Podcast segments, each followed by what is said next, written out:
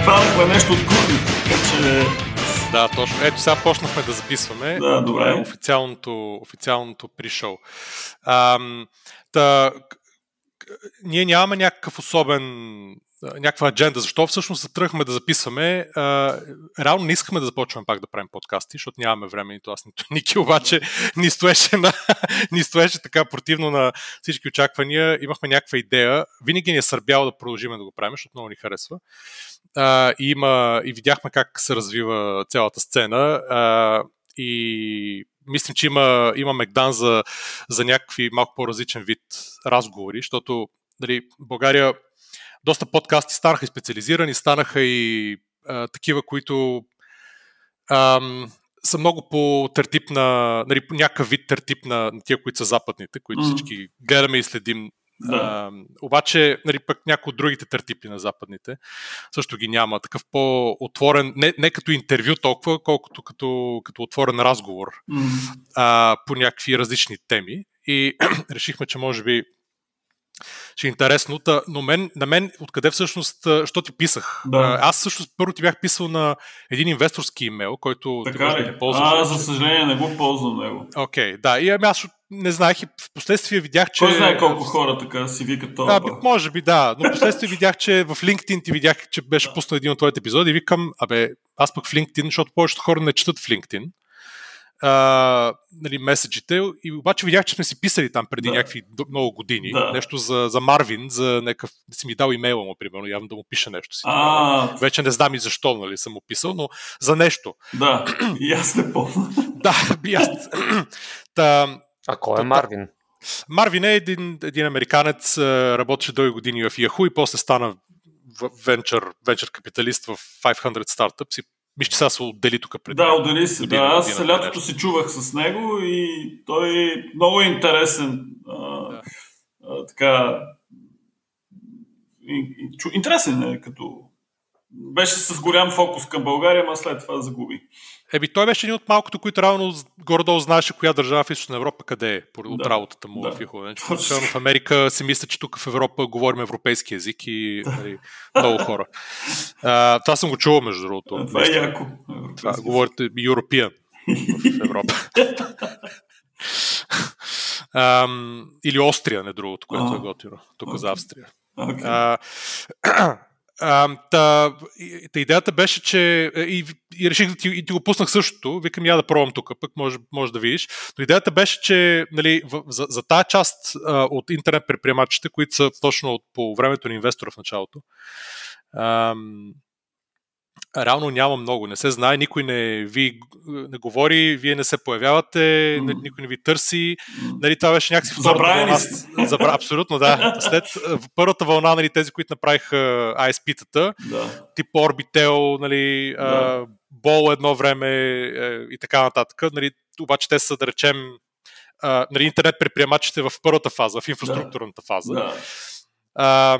Обаче вие бяхте първата фаза на консюмер интернет предприемачи и след това раунд дойдоха примерно момчета от Телерик и така нататък, които вече почнаха да ги наричат по подобие на тази PayPal мафия, Телерик мафията и така нататък. Обаче аз си мисля, че вашата мафия е не по-малко интересна и има също дори може би по-интересна, зависи в някакви аспекти и има която от инвестора, защото те нямаше реално други имаше там доста други групи. Онлайн медии имаше. Да, но не и чак такава интересна история. Така че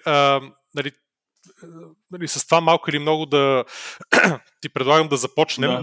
Ние записваме само аудио, само равметка тук да направя. Хубаво е да се виждаме, естествено. Обаче записваме само аудио, защото на сайта първо не ги слагаме. Традиционно сме записвали винаги само аудио. И го слагаме на сайта.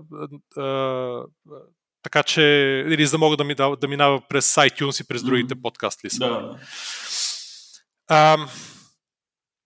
С това да сложим началото на 51-и епизод на шоуто на Боби и Ники, както го наричаме. То си смени името, обаче мисля, че това е последното, което използвахме. От стартъп разговор. От стартъп разговор, да. Ники, здравей, отдавна не сме се чували. 4 декември 2017 година беше датата, която последно пуснахме епизод. Мина известно време. Наш гост днеска е Любо Леков, който е основател и CEO на Investor.bg. Бях, вече не съм. Ти винаги си оставаш основател и CEO. Като президентите. Да, okay. Няма екс. Ти все още имаш някакъв малък дял, доколкото видях, примерно там 2% нещо от сорта. Нали? И си член на надзорния съвет. Да, окей. Okay. Значи си там с половин крак, да речем. Четвърт. И нещо от сорта. Четвърт крак, да. Добре, значи имам някаква съвсем някаква адженда, която имаме в главата, която не е непременно трябва да минаваме по нея, обаче като ориентир. Много се радваме, че Любо ти се съгласи да ни гостуваш за този първи и за нас епизод от дълго време. За мен е удоволствие. И доколко сме ръждясали, ние искаме да видим в този занаят. Това, което исках в началото да кажеш с две думи, това, което видяхме ние за теб, и ти може би разкажи малко повече. Буквално с 3 изречения може човек да самаризира началото на студентските ти години до днес. Учил си компютър сайенс в МЕИ, колега си на Ники от МЕИ явно. Да. После си стартирал Инвестора 2000-та година, заедно с жената, ако не се лъжи, и няколко приятеля. И след продажбата си вече инвеститор и филантроп. И това така много ми напомня, например, Гейтс, Безос, някои от тия, които остави като размер, ама нали, и те също фактически стартират бизнесите. Айде, поне Безос с жена си, Гейтс, нали, бъдещата му жена работи отрано в Microsoft. Реално това е първото им нещо, което правят.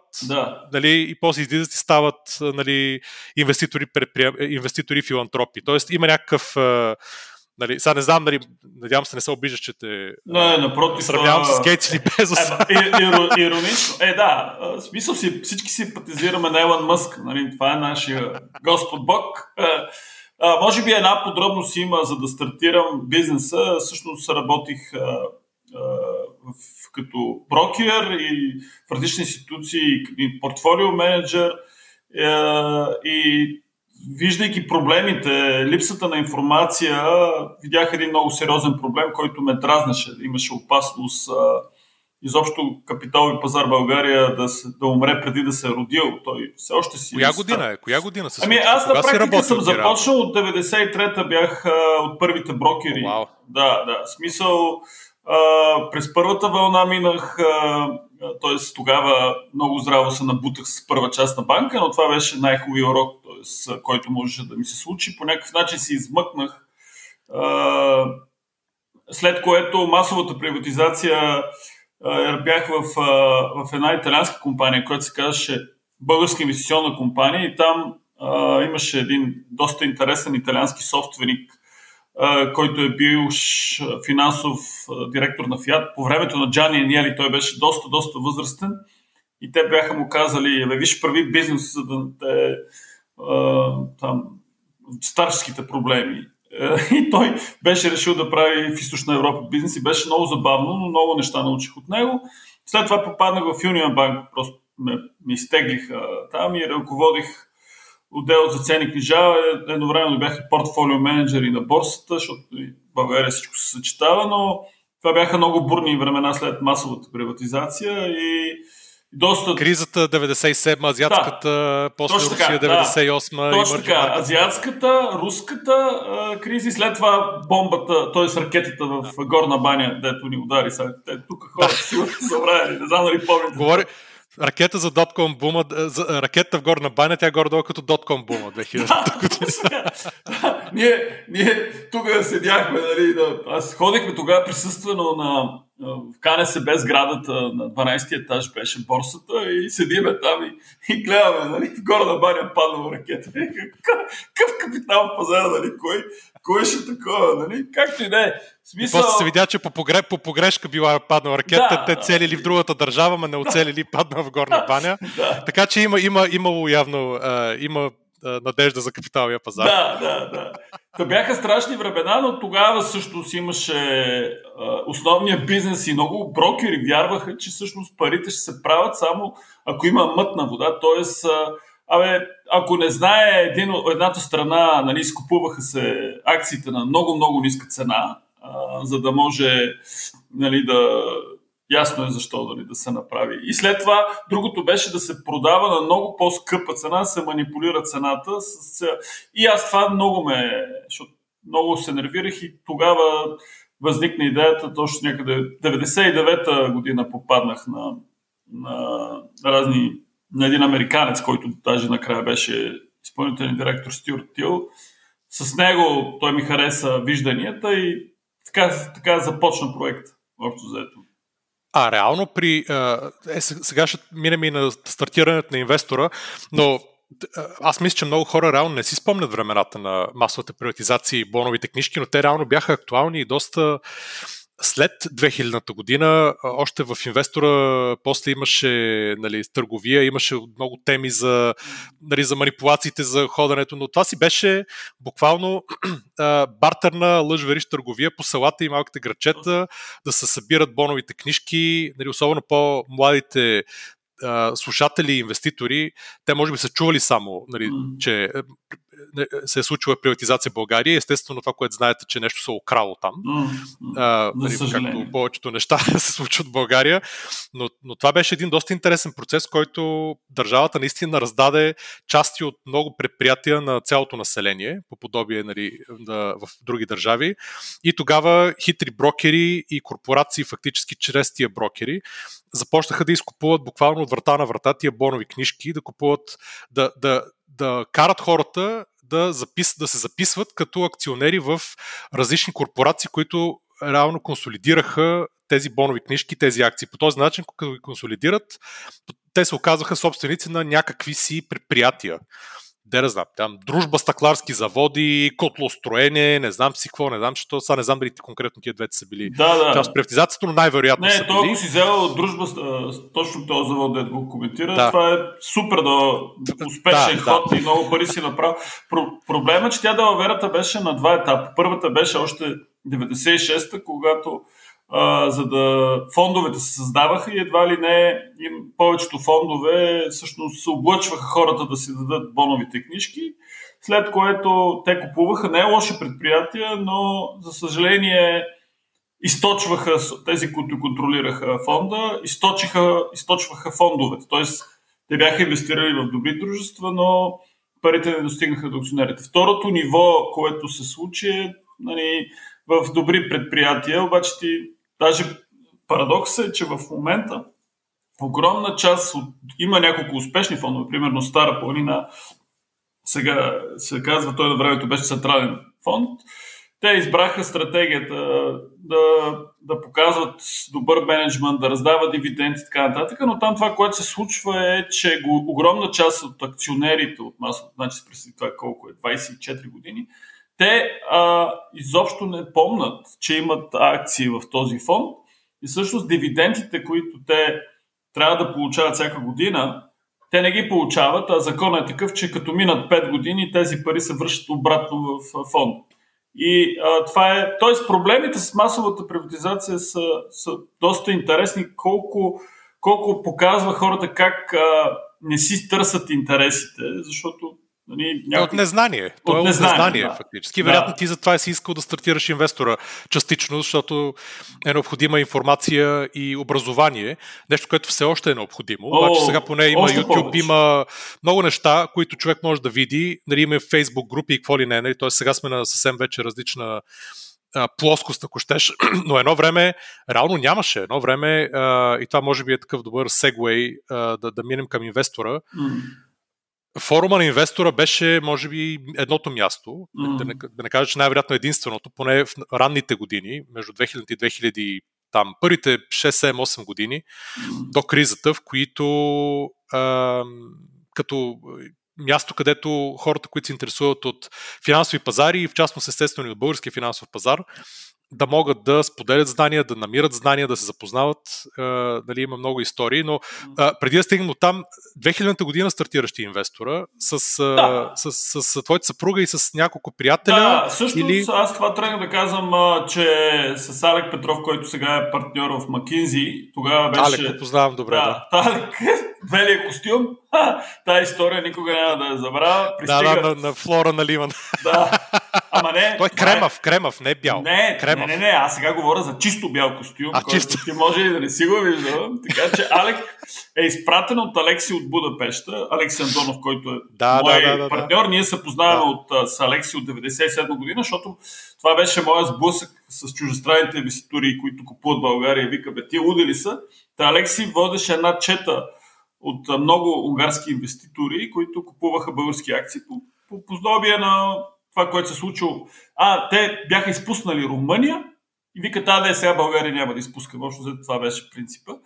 Та Алек беше изпратен, даже пак си говорихме наскоро с Алек по въпроса как Алекси го изпратил също с идеята той да направи стаж. Аз го посрещам и викам, здрасти, какво имаш? Еди къв си партньори. Добре, сега ще му продам, имах 8% от Билбет тогава. Викам, сега това ще продам, това е много, това ще продам. И той вика, не, той инвестира само, той е енджел инвестор и инвестира в малки проекти. Викам, добре, имам една идея за тебе. Нали, тогава не си спомням. Не, едва ли съм името по-късно се уреди. Викам, тук имам идея за един проект за сайт. И така, всъщност, с появата... така се привлякал Алекси като инвеститор, така ли? След това Алекси. Не, всъщност Алек беше в банката. На запознаването аз му продавах тази идея.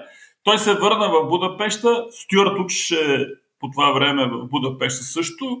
И му казва и след това, мисля, че някъде 99-та година той дойде август да ме проверя колко съм умен. Нали, това беше интервюто да ме види сега, защото той така инвестира в ангелски проекти. Между другото, парадокс е, че в Унгария беше инвестирал в десетина, всичките се провалиха и инвестора му беше флагшипа, който аз съм благодарен, защото за мен е връзката, защото първо Алек един вид ми повярва през Стюарт, и той вече имаше хора, които ми повярваха, после и Алекси се включи и той ми повярва и вика, той ми е казвал, аз дадах там едни $1000, бях сигурен, че ще ги загубя, викам, дай те подкрепа, за такива инвестиции ставаше въпрос, даваха се по 500, по 250, по $1000, което за мен е тези пари. Всъщност имали все пак голяма стойност, те повече имаха значение като доверие, заради това всъщност $5000 е стартирала компанията, защото те са много важни да доверие. Сега знам, че децата искат да стартират с компании с инжекции по $30-40 хиляди и им се виждат много малко пари, но това е друга тема. А като си я стартирал, т.е. това е малко или много твоята гаражна история. В случай обаче не в гараж, ами в Union Bank. Да, аз тогава бях в Union Bank, когато водих разговорите и вече като напуснах, като стартира проект. Реално като си го стартирал, какъв процент си имал ти при инкорпорирането и какъв процент си имали инвеститорите? Това е един от интересните неща, които аз, като видя някой фаундър, че си продава. Аз всъщност започнах с малко, защото по проста причина, че тогава нямах пари.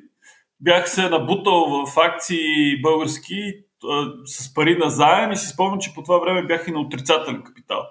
И примерно аз бях дал 33%, ама Стюарт ми даде една опция да си изкупа на двойна цена. Всъщност, аз започнах с 33% някъде, ако не се лъжа, но реално, защото тази опция беше на двойна цена.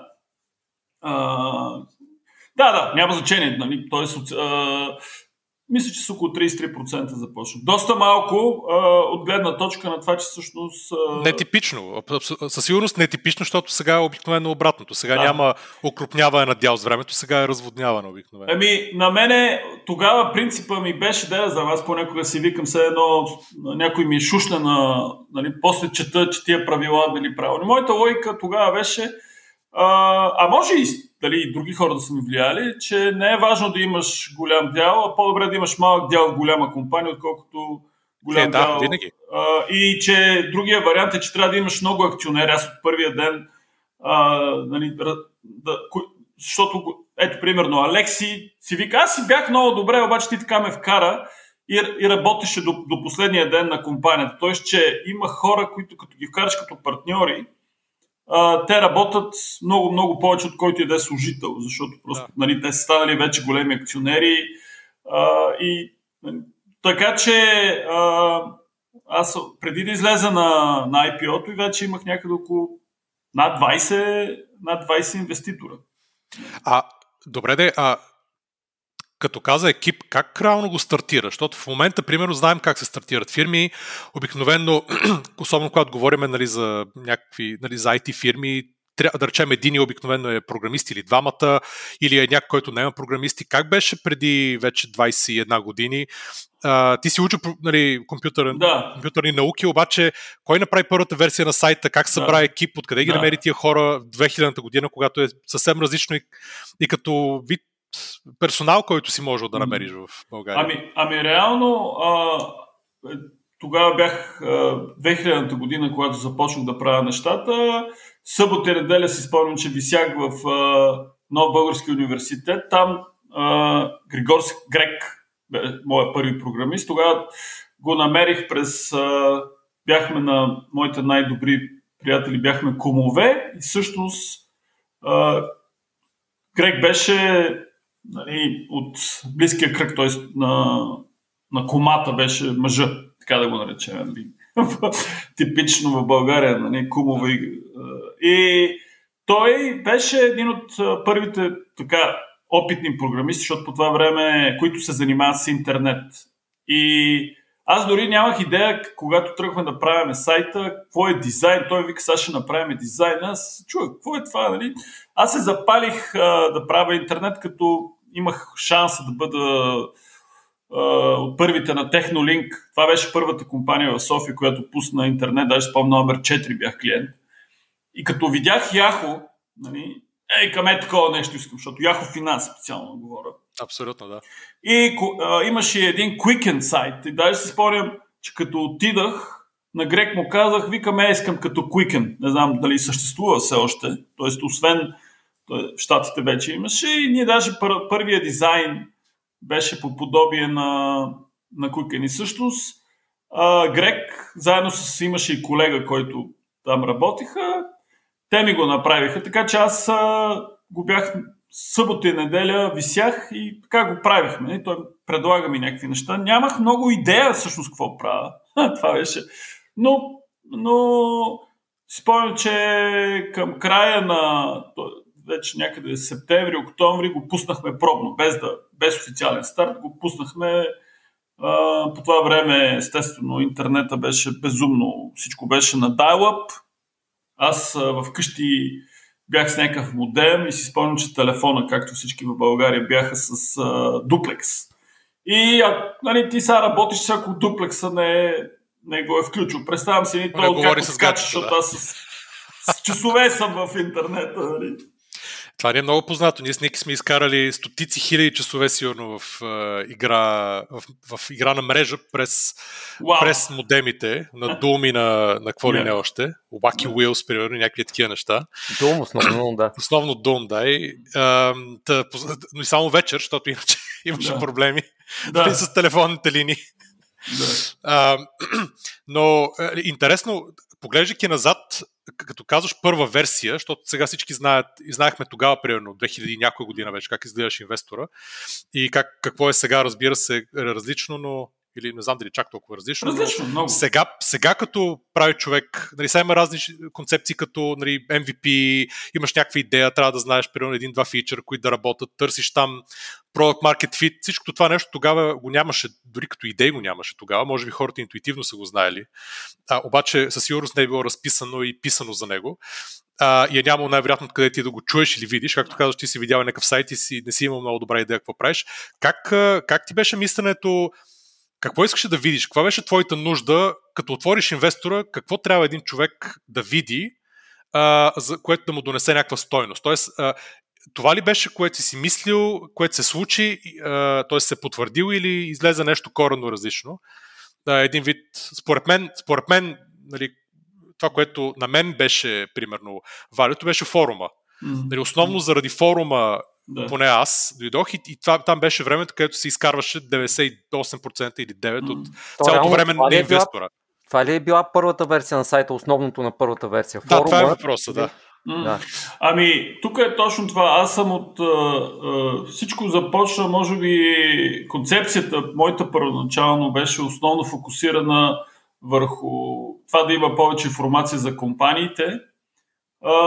И тогава Алекси ми успя да ми промия мозъка и ми каза: гледай са, това, което е ценно, е да има форум. Аз викам: форум, ужас, там едни хейтери пишат, не знам какво си, обаче той ме убеди по някакъв начин. И аз така му имах някакво доверие и основно всъщност от тогава тръгна цялата концепция да правим паралел с Унгария. Тоест, че ние смятахме, че български интернет е с 50% изостава спрямо 5 години изостава спрямо Унгария. И почнахме да правим паралели. Той ми: виж колко е силно, нали, в Унгария форумите. И там ме тласкаше мен, защото аз викам информация за компании. Той вика: не. Новини. Абе, новините, нали, по това време вече Капитал се беше наложил. Нали, сега как ще... Нали, там работеха като, нали, денонощно сумати хора, плащаха се едни заплати. Нали, защо нямахме пари за заплати? И по някакъв начин той ме тласна, че нещо, което... Той ми продаде идеята: ако ти направиш форума успешен, нали, това ще си остане този бизнес forever един вид, защото хората не се местат от един форум в друг. Трябва много-много сериозна причина да има. Знам една история, това е за BG Mama. Нали, всъщност форума е преместен от DirBG поради грешна политика на управителите на DirBG, да го наречем. Тоест, че ти трябва... Много хора се опитваха през годините да преместят форума, така да се каже.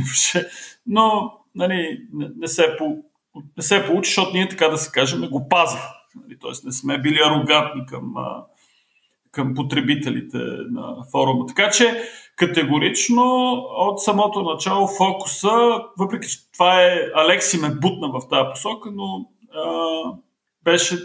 това беше... Така да го кажем, нещо, което беше първо важно да го направим. И вероятно... да го направим добре. Подозирам, че при появата на форума и идването на първите юзери, тогава е имало, реално се е случила първата експлозия на идването на нови хора, нали така? И понеже форума той си беше като социална мрежа. Да. Значи аз изпомням годините между фактически дали, след 2000-та, първите 4-5-6 години, когато и аз висях във форума редовно. Тогава бях студент тук в Вена, обаче се интересувах, също тогава започна да се интересувам от пазари за първи път. Имайки първата ми сделка, и аз направя по, нали, най-блъжки бълъжки начин. Имаше един българин, който работеше в Чикаго за някаква брокерска компания. И през форума на Инвестора, между другото, се запознах с него. Не бях виждал. Да, и викам: айде сега я ще участвам на пазарите. Ама толкова типично, 2000-та година и откривам си сметка в Чикаго, Peregrine се казваше, Peregrine Financial. Той брокер, ама типичният брокер, такъв като все едно от Boiler Room. Okay. Те не бяха измамници, но си представи от този тип, нали, брокер. И $1000 или нещо, $2000 да речем, което въобще не бяха малко пари тогава, особено за някакъв студент, който е отива да учи, няма работа и така нататък. Макар че аз имах някакъв късмет и работех тогава, но пратих парите и му викам: и сега какво, нали? И той вика: слагаме ги тук в... И почва да ми изрежда някакви тикари, които аз естествено не знаех какви, но те някакви семикондуктори, ама точно, нали, на върха на балона. На балона, и той вика: The market is booming! Yes. The market is booming! Влизай! И аз викам: сигурно този човек знае какво прави, сега ще паднат ни бързи пари тук. И така паднаха с 60%. Много бързо паднаха. И последствие той го уволниха оттам, отиде някъде друга. Той мисля, че спря да се занимава с пазари по едно време. Явно видя, че нещо... Но това е перфектният урок. Абсолютно, да. Не беше първия, но не и последния, естествено. Както много често се случва. Но беше със сигурност тия пари, да, те примерно в един момент, после малко се възвърна пазара, след някакви години аз ги бях забрал и примерно половината от тях успях да си върна. Като там се смени менеджер, да, след някакви години. Все пак компаниите са били одобрити. Нали, тя беше една, примерно, или две, или нещо от сорта. Нали, ма не помниш името на компания? Не, някакъв semiconductor беше. Което странно, това е като да не помниш името на първото ти гадже. Да, да. Ама... Странно. Явно толкова си... Да. Бяло петно явно съм ми се запечатало. Не, толкова си бил ядосан. Нали, абе, не знам дали бях ядосан. Бях ядосан в последствие, може би, че така да не се чувствах излъган, макар че нали, то си бях абсолютно аз виновен. Човека си вършил работата. Нали, той също не е имал акъл да знае. Нали, ако е имал... е щял да прави нещо друго, не да бъде брокер, ами да управлява пари, да прави нещо по-различно, но все едно това беше това време, но форума на инвестора тогава беше много интересен. Беше си абсолютно социална мрежа, защото имаше такива типове вътре, най-различни. От такива, които работеха и в чужбина, българи, супер знаещи. Аз там съм се запознал с приятели, които до ден днешен сме близки и съм се запознал през форума, защото си казвам, бе, той човек, той е един от, да речем, малкото, които, наистина, от анонимните юзери, които пише смислено и се вижда, че знае за какво говори. Нали? И съм описал и после последствие сме се запознали, да речем, един приятел, който е в Лондон и той в момента, нали, си на пазарите той от тогава и си в момента от това живее, управлява си собствените пари. Така че това беше място и с други хора сме се запознали там, но имаше и легендарни фигури, нали, като императора, примерно, нали, които много интересен имидж, като и аз се запознах с него и в реалния живот, нали, има така известна... Аз го познавам. Да, и той е най-интересното, той е учител по история, Димитър, се казваше Митко императора, и най-интересно, че като се запознахме, дори си спомням защо се запознахме. Той продаваше застраховки, ако не се лъжа, тогава. Това беше, нали, дейджоба. И той имаше визитна картичка, която беше бяла и я не пише императора. Нищо друго. Това беше визитната картичка. Защото той беше много по-познат като императора от форума, отколкото като Димитър, забравихме второто име. Нали. Нали, започнаха да се правят срещи на форума тогава, по разни заведения и така нататък. Беше много интересно, имаше примерно един тип, който беше събирач на вземания. Такъв, нали, много добре, представи си, много добре сложен. Събираше вземания човека и на тази среща той си беше набутал всичките пари в проучване и добив нефт и газ. И обясняваше как, нали, за конспирацията, която на Тим, реално. Нали, тогава, по това време още, и голямата конспирация обясняваше той как стоят, нали, нечувани залежи на петрол и на газ под българските земи и морета, които само чакат на тая компания, нали, тя трябва да избухне. И човека, нали, мен беше жал последствие, защото той си беше набутал наистина всичките пари в тази фирма и в последствие той спря и да пише, нали, тя изведнъж се сри на акцията и изобщо... нали, не знам кой е станало с него в последствие. Това беше наистина преди може би, това беше малко по-късно, може би 2007-2008 година да е било, по това време, но той беше един от такъв персонаж. Имаше, разбира се, кой беше още там? Петър Карайванов имаше един, който беше много известен, правеше курсове и беше много така личност, много конфликтна личност. Конфликтна смисъл, че не знам дали той като човек е бил конфликтен. Аз мисля, че може би съм го виждал. Не го познавам лично, но имаше, нали, точно история на любов и омраза. Едни много му се кефиха, други го мразаха, нали, смятаха за много арогантен и така, че не знае какво говори. Но целият форум беше точно жив организъм и той си беше вреше кипеш и беше си абсолютно живеца на сайта. Един приятел, който тогава в Лондон работехме в инвестиционните банки с него, той влизаше, Equity Private му беше юзернейма, влизаше и пускаше DCF модели на... Защото ние това правихме по цял ден, нали, като работехме в M&A. В Лондон и той пускаше примерно на SoFarma, на тази фирма, на една фирма и те, понеже това беше някаква нова концепция ранните години, И те, абе, кой ти прави, пусти пак една таблица за тази фирма или една фирма, защото той обясняваше как фундаментално колко трябвало да струва една SoFarma, примерно, или някаква друга фирма, нали, базирана на Момбат, да речем, модела на Момбат. И това бяха някакви нови неща за хората, не графиката, ми гледаш там. Финансов модел навързан с оценка, кешфлоу, нали, projections, имаше войната на моделите, примерно, като между, да речем, Елана и ОББ, примерно, се бореха и там едния направо техническа грешка в модела. Абе, бяха, страшен цирк беше, си спомням, през тия години. Това беше, нали, от наша страна като юзери. Не знам, и дори сега, преди да се чуеме с тебе вчера и ровен ден, си влязах в акаунта да видя какво става в този форум, защото аз наистина не го ползвам от много години. И видях, че той си продължава, някои от темите си стоят същите, които бяха буквално от самото начало, вече 20 и колко години. Имаше юзернеймове, които разпознах като някакви хора, които съм ги виждал още тогава, това са, които пишат. Това са хора, които вече 20 години са юзери на форума. Това е абсолютно, това е феноменално. Нали? Аз не знам. Много малко са дори сервисите, които човек използва 20 години.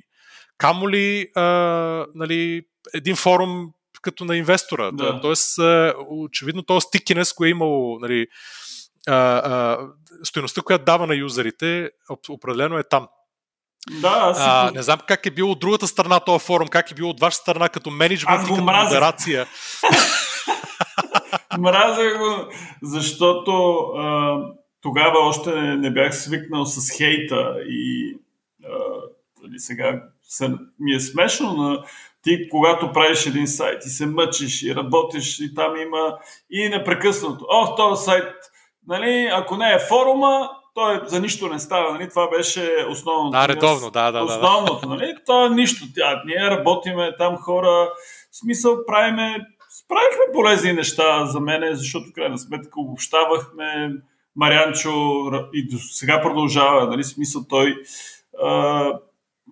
въпреки, че тогава беше много оплюван и така нататък, но е от малкото хора, които правеше журналистика, която помага и в някаква степен, понеже имаше много хейт във форума срещу нас, а пък принципа беше, че хейтът срещу нас не трябва да се трие. Нали? Тоест, това беше нашата позиция, че нали, обаче когато една лъжа се повтори, за нас беше лъжа, че новините не ни струват, нали, то почва хората да си казват, точно както е това мнението, че един вид нали, форума е само важното нещо.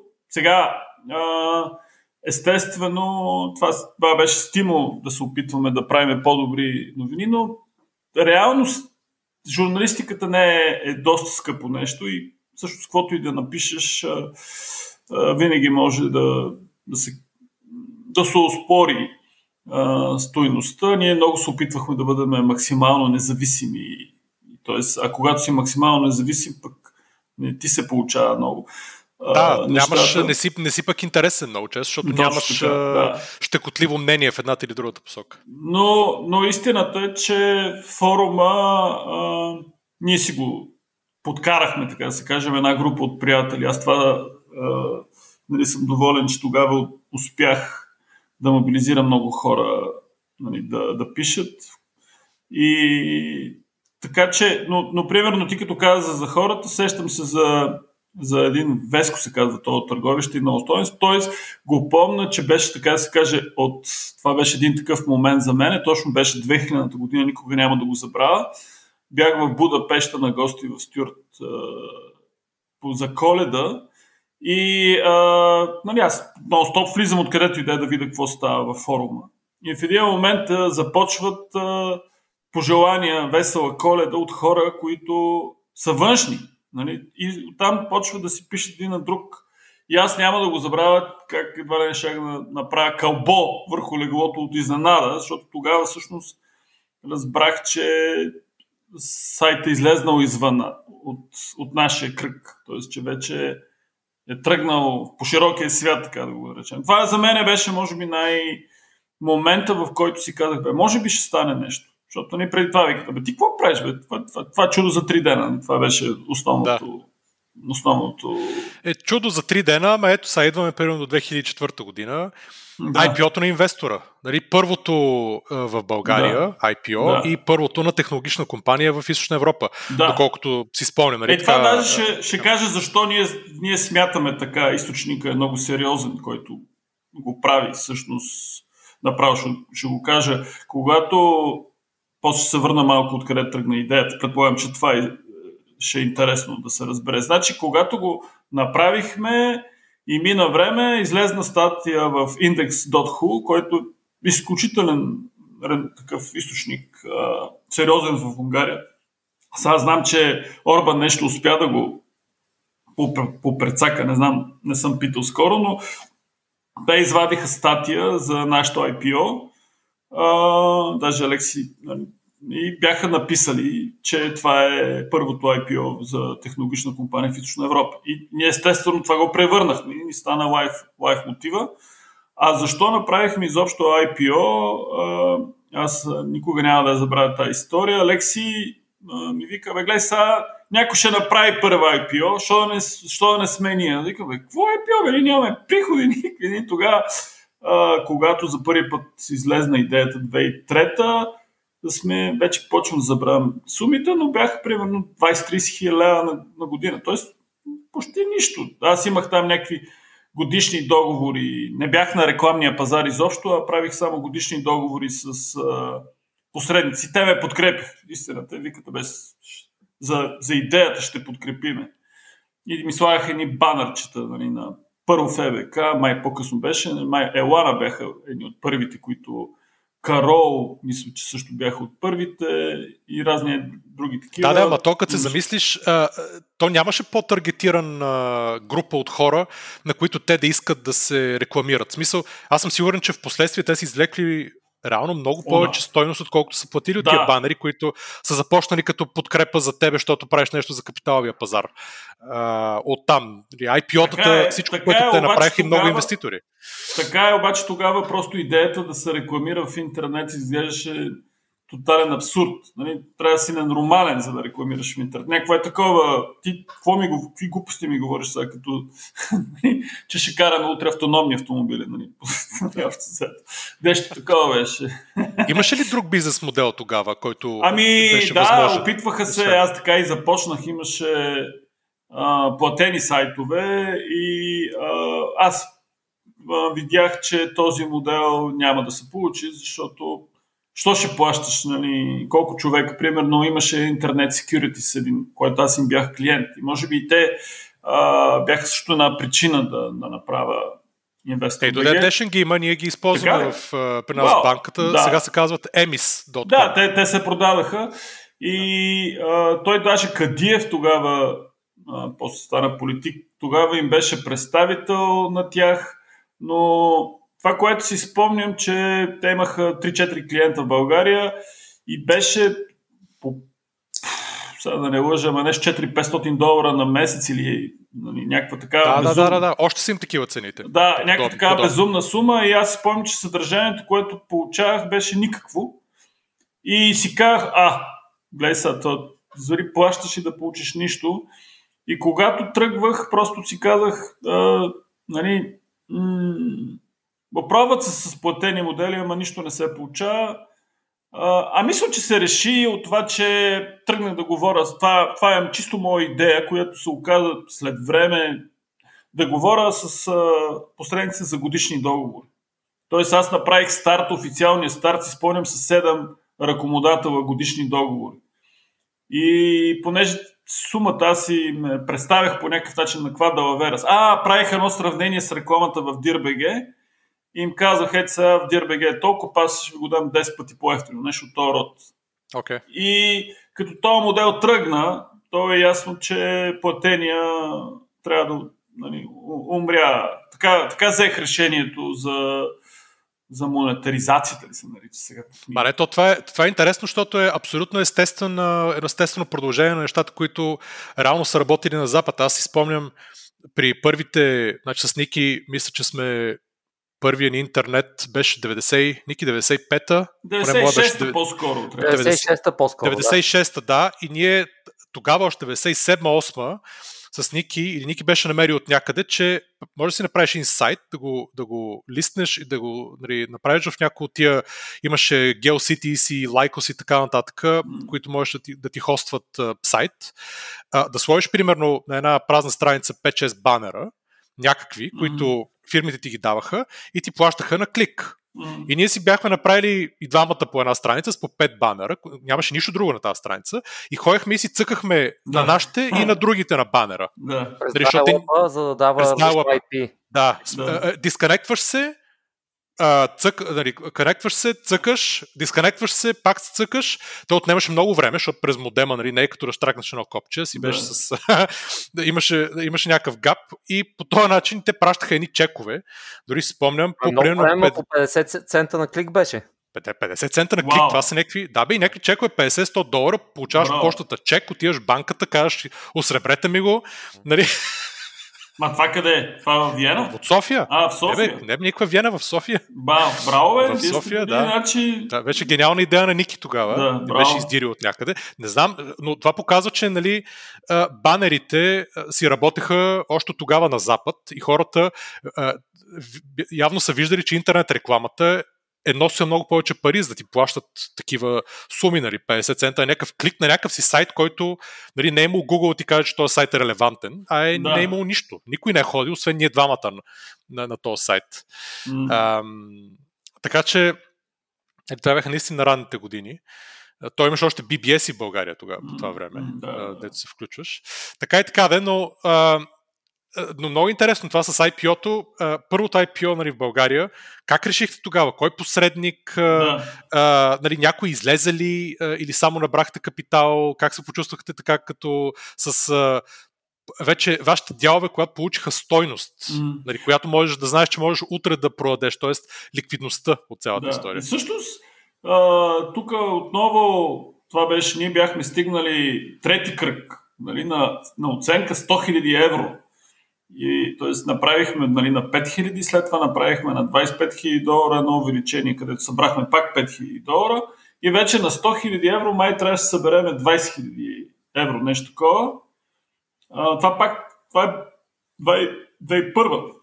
Ние ги правихме много на често такива увеличения, защото почваше да има интерес, ама тогава па беше .com и май спряхме. И си спомням тогава, Алекси ми каза, виса, аз в Унгария имам много инвеститори, които много харесват да инвестират в пре-IPO.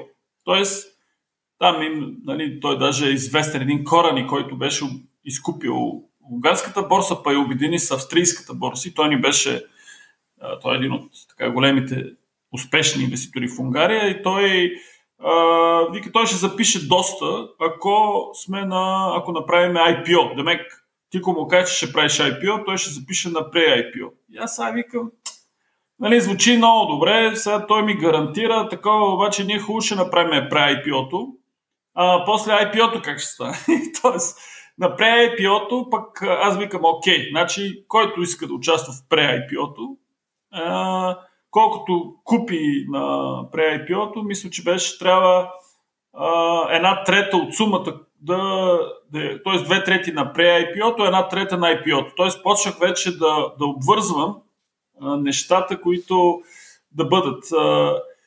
Имаше една среща, която вече окончателно Алекси беше дошъл, никога няма да го забравя. Големия ми син беше, значи, на около 4-5 години, той Жинко и сега си е такъв. И ние се качваме на лифта на Драгалевци, той, нали, защото преди това, като почна да ми говори някакви неща, които не ми харесват, и аз викам, престани, нали, затваря му телефона, няма така. Обаче на лифта той няма къде да избягам и ми пълни главата. И сега това е пио и това, ако си викам, нали, и продаде ми очността, нали, това е целият номер. Нали, аз усещам, че и окончателно взехме решение да продаваме. Другото, което според мен беше да направим IPO, беше, че ако не се лъжа, мислихме да дадем, той вика, ако дадем 50% от компанията, това ще е интересно. Тоест, идеята беше да покажем, че ще бъдем първата компания, която няма мажоритарен собственик. И тя така и беше. След това даже стигнахме до 66%, не мога да си спомня да пуснем 66% от акциите. Май по време на роудшоуто се виждаше, че има по-голям интерес. Но така ли иначе 2004-та Карол прояви, защото тогава Ники Мартинов, ние се познаваме още от 93-та, бяхме със студенти в Мейто, той учеше, аз бях компютърни технологии, той трябва да бил компютърни системи, нещо такова. И беше вече, втори курс беше брокер на Петрол, там им покажа във вестник пари, ето тук тази сделка направих там, и някаква стокова борса. Той човек какви прави. Та, ние се познаваме от тогава и след което, когато тръгна идеята, той беше водещо лице в Карол. Нали, като брокера, който беше на процент и така нататък, и беше убедил Станимир. Въпреки Станимир беше изключително скептичен, но и те влезнаха на pre-IPO-то и станаха така да се каже, листващата брокерска компания. Включихме и първо ФБК, защото те имаха разни разговори, станаха, че имат едни естонци и разни други, че ще вкарат чужденци. И те всичките искаха, защото умни момчета бяха, че това е един голям бизнес, който след това, ако направим успешно IPO-то на инвестор, те ще могат да го рекламират на други хора. Между другото, това се оказа вярно. Аз не го вярвах, че като направим IPO, навсякъде първото IPO дълги години се повтаряше и ни беше като безплатната реклама, която е най-добра. Това, което беше, може би, аз жестоко се изнервих и направо изпаднах в шок по време на IPO, то беше, че един ден всъщност ние направихме го като на Google IPO-то. В продължение на 10 дена продавахме акциите, за да се раздроби. Все пак имахме някакви притеснения, че някой може да вземе и да купи контролния дял. Малко е вероятно, но викаш също. Къде не знаеш, някой да... България сме. Да дойде да го купи цялата компания и всъщност продавахме всеки ден на дребно. Един ден продаваше Карол, един ден първо ФБК. И аз няма да го забравя, много голямо забавяне имаше, трябваше да е преди лятото, обаче в крайна сметка, като първо IPO, пак добре, че ни одобриха проспекта. И IPO-то беше чак в август. И края на юли в август. И Мартинов, Ники, трябва да се заведе семейство на море. Тогава и в един момент сегашния, който е изпълнителен директор, брокера Ангел, аз му звъна, какво става днес, как са ордерите? Това беше средата на, да кажем, сме го правили 2 седмици по 5 дена. Аз му звъна, да кажем, петъка или понеделник, не значение, точно средата на IPO-то и той ми вика, няма ордери днес. И аз, от другата страна, всъщност една от причините да избера Ники като Карол, като основен брокер, беше, че той ми гарантира. Гарантирам ти, че IPO-то ще стане. Гарантирам. И той знам, че си държи на думата. И той от тогава го въведе тази система да гарантира на компанията и това му помага доста да развива бизнеса. И този момент никога няма да го забравя. Най-накрая успявам да открия Ники по мобилните телефони. Тогава не беше като сега. Да. Беше по-сложно, особено в отпуска. Хората като отидат на отпуска не стоят от телефон. Най-накрая го открих и му викам, еди, какво си? И той само имаше една реплика. Знаех си, точно това Станимир беше прав, защото явно му казва, това IPO ще се провери. И аз викам, какво значи това? Но както и да е, нормализираха нещата и напълнихме на 100%. И аз точно тогава си спомням, водих разговори с Алекси и той викаме, какво са бе? Ние продахме за 1 милион и 66 хиляди лева беше IPO-то. Вика, дали да е на 80% пак успех. Вика, не! Една акция, ако не се продаде, т.е. ако не е на 100% продадено, край, това е провал, това е край на... Питаме сега защо така съм. Мислим, явно такъв ми е характера. И на практика с натиск. Аз по телефона, даже вкъщи тук имах една кофа, отивах на бранд. Имени много такива лъскави кофи, сребърни бранди, или се казваше това бранд? Да. И си спомням, точно тогава седях на IPO-то и я изритах така и тя, както е, се огъна. Ама буквално се огъна, яко, пластмасата отвътре отида. И я държах тази кофа до последно да ми напомня. Те не идват някакви хора, тази кофа, Коста, това ми е спомен от IPO-то. Кофата от IPO-то. Кофата от IPO-то, да. Та като стана, аз си спомням, че стана на 100% и се сринах психически и много месеци ми трябваше, докато не можех да ходя в офиса. Доста се сринах, нали? Да ме пита човек, нали? Ма това си е характер. Паднал ти е адреналина след това. И... Да. Трябва да се възстановиш. Да. Добре. IPO-то мина, аз си го спомням и от другата страна, нали, без всички тия перипети. Мина си, макар че нали, не съм участвал в него, нали, за жалост, но спомням си след това между IPO-то, вече като листвана компания, едно включване, нали, по-странично, не знам кога бяха започнали, ама тия легендарни включвания на Алекси, той беше такъв като Growth Ninja, както сега им правят, нали, контент менеджер, малко на инвестора, като идваше в София и се правиха тия като семинари с него, които се и записваха. Нали, после човек можеше да ги гледа отделно. Където той говореше, нали, за малко или много капиталния пазар извън България. Защото повечето хора реално знаеха капиталния пазар в България, който беше много интересен, естествено. Особено след 2003-2004 година, когато България се изсипаха ужасно много пари заради предприсъединителните фондове на Европейския съюз. Нали, изобщо икономическата активност почна да кипи, жилищния пазар тръгна нагоре. Нали, всичко беше един тотален и огромен булмаркет, който беше ясно, нали, преди 20 за влизането. Да. Точно така. И това на хората отвън не било ясно. Нали, вътре хората са го живели. Всички бяхме скептици тук. Да, абсолютно, да, вътре всички скептици, но Алекси идваше и говореше, нали, за американския фондов пазар, за, нали, Азия, за това, за тази криза оная. И тогава си спомням, нали, аз също лично много съм научил от тия, им бяха много интересни тия негови включвания, но те предизвикаха някакъв тотален фурор, си спомням. Нали, той човек като човек с много опит, нали, от Унгария и от, нали, по различни борси и много време, изкарвайки на тях, нали, беше като някаква енциклопедия, нали, за история, за, нали, какво е станало. И още, нали, аз така много така с голям кеф си ги спомням тия. Те бяха, мисля, че 3 или 4, или 2 или 3, може би, не си спомням. Но така тръгнаха тия срещи тогава с него. И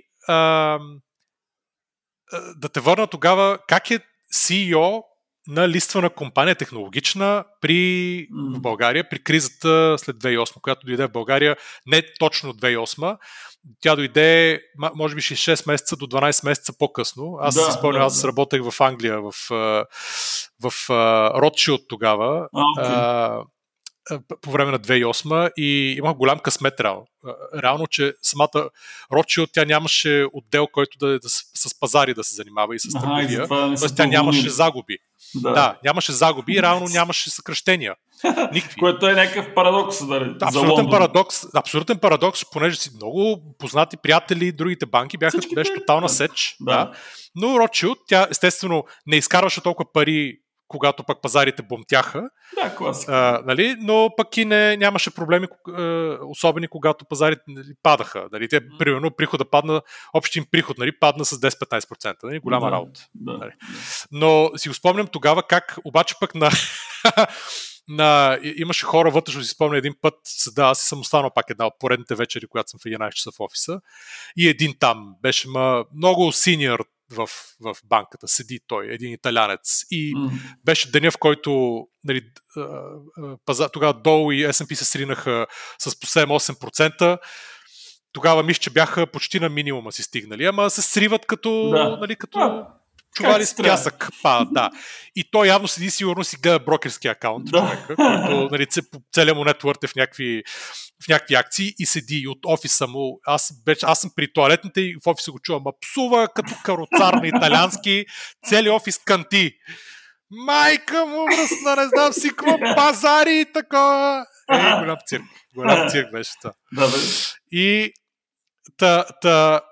CEO на листвана технологична компания, която е свързана с пазарите много тясно. Дори да не си в този бизнес, нали, ти обаче си свързан с всички в този бизнес. Голямата криза.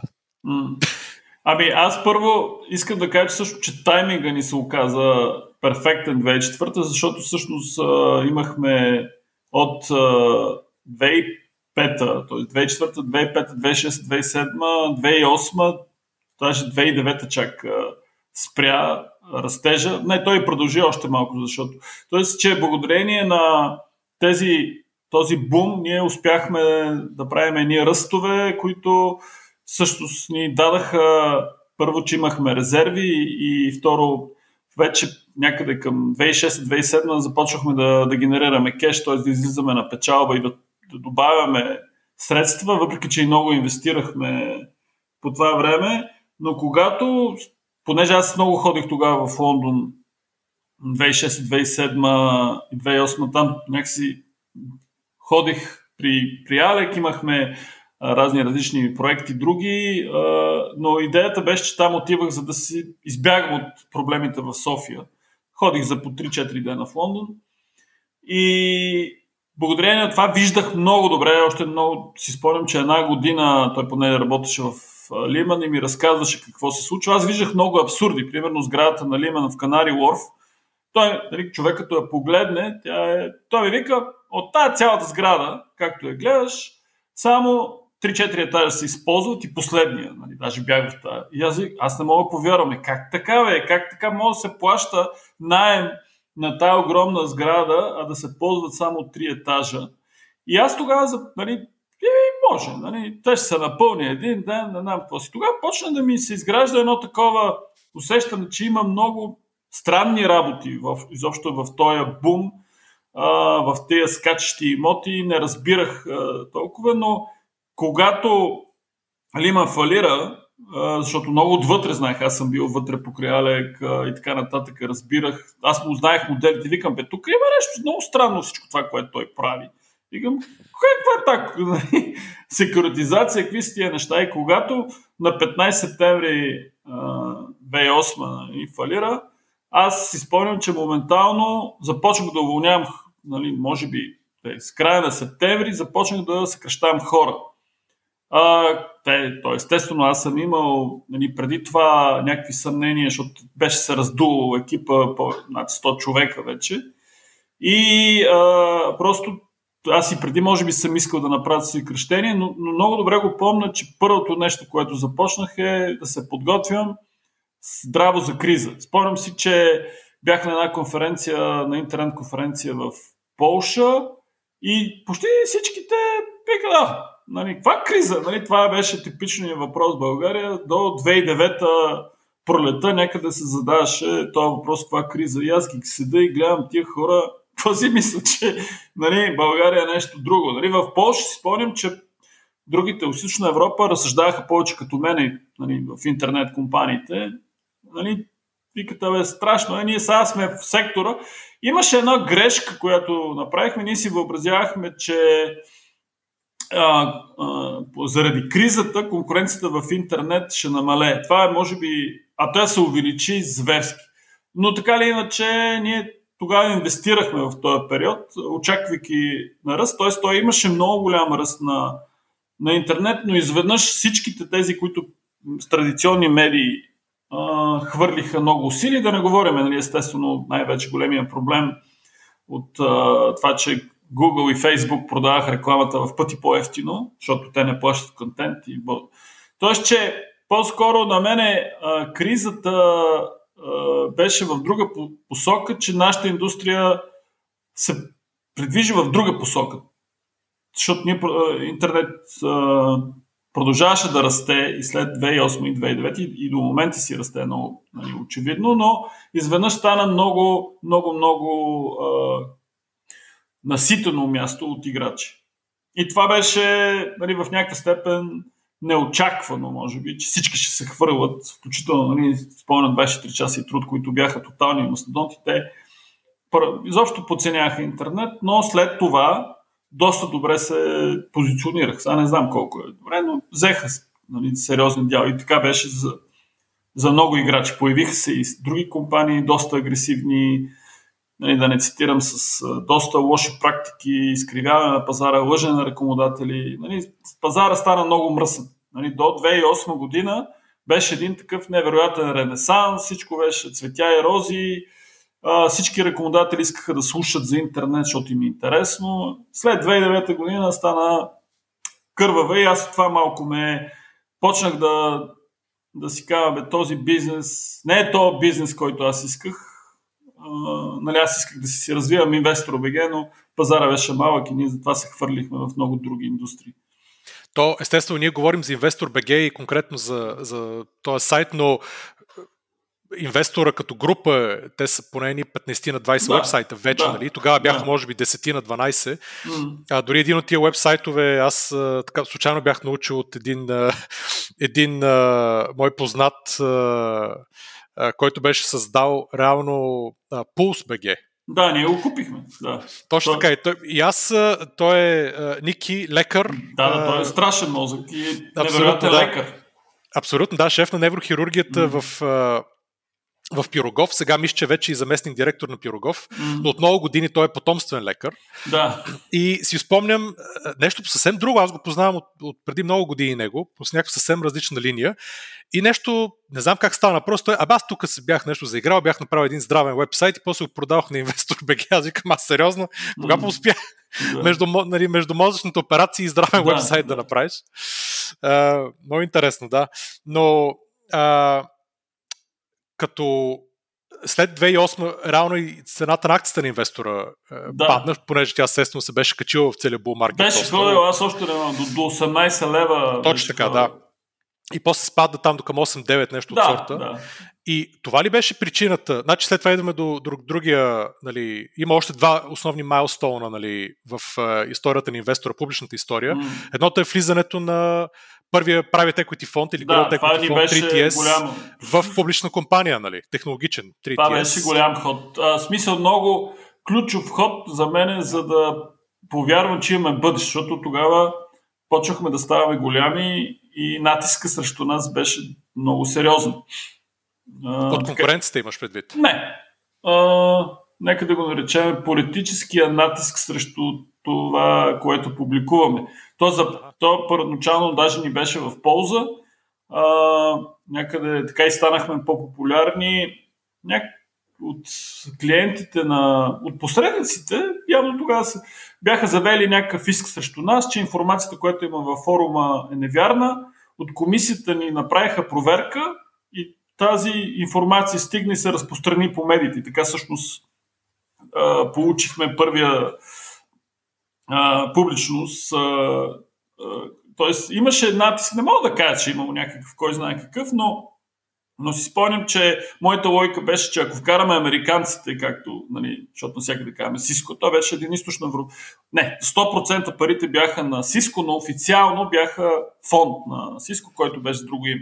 Но идеята ни беше, ние вкараме ли американец с една трета, те после... Това е голямо признание за бъдещето на компанията и няма да ни закачат, като имаме чуждестранен инвеститор. Нали? И той американски, даже си спомням, че после... Нали, така ли стана в последствие? Да. Стана това, така. Значи, реално никога не е имало срещу нас какъвто и да е натиск. Мога да го кажа. Тоест, може да е имало някакви закачки, еди какво си, но... Сега, това беше окей, но по-скоро, ако говориме за промяната, това беше, че като че ли интернет модела, в който виждах... Аз всъщност в един момент се уморих, защото всеки ми даваше как да правя, даже сега като това ми напомни, нали, като почнах сега YouTube канала, всеки хора почнаха да ми дават такова и аз... Нали, окей, мога да слушам, защото съм минал от този период, но тогава като дойше някакъв консултант да ми казва, а ти трябва да правиш еди какво си.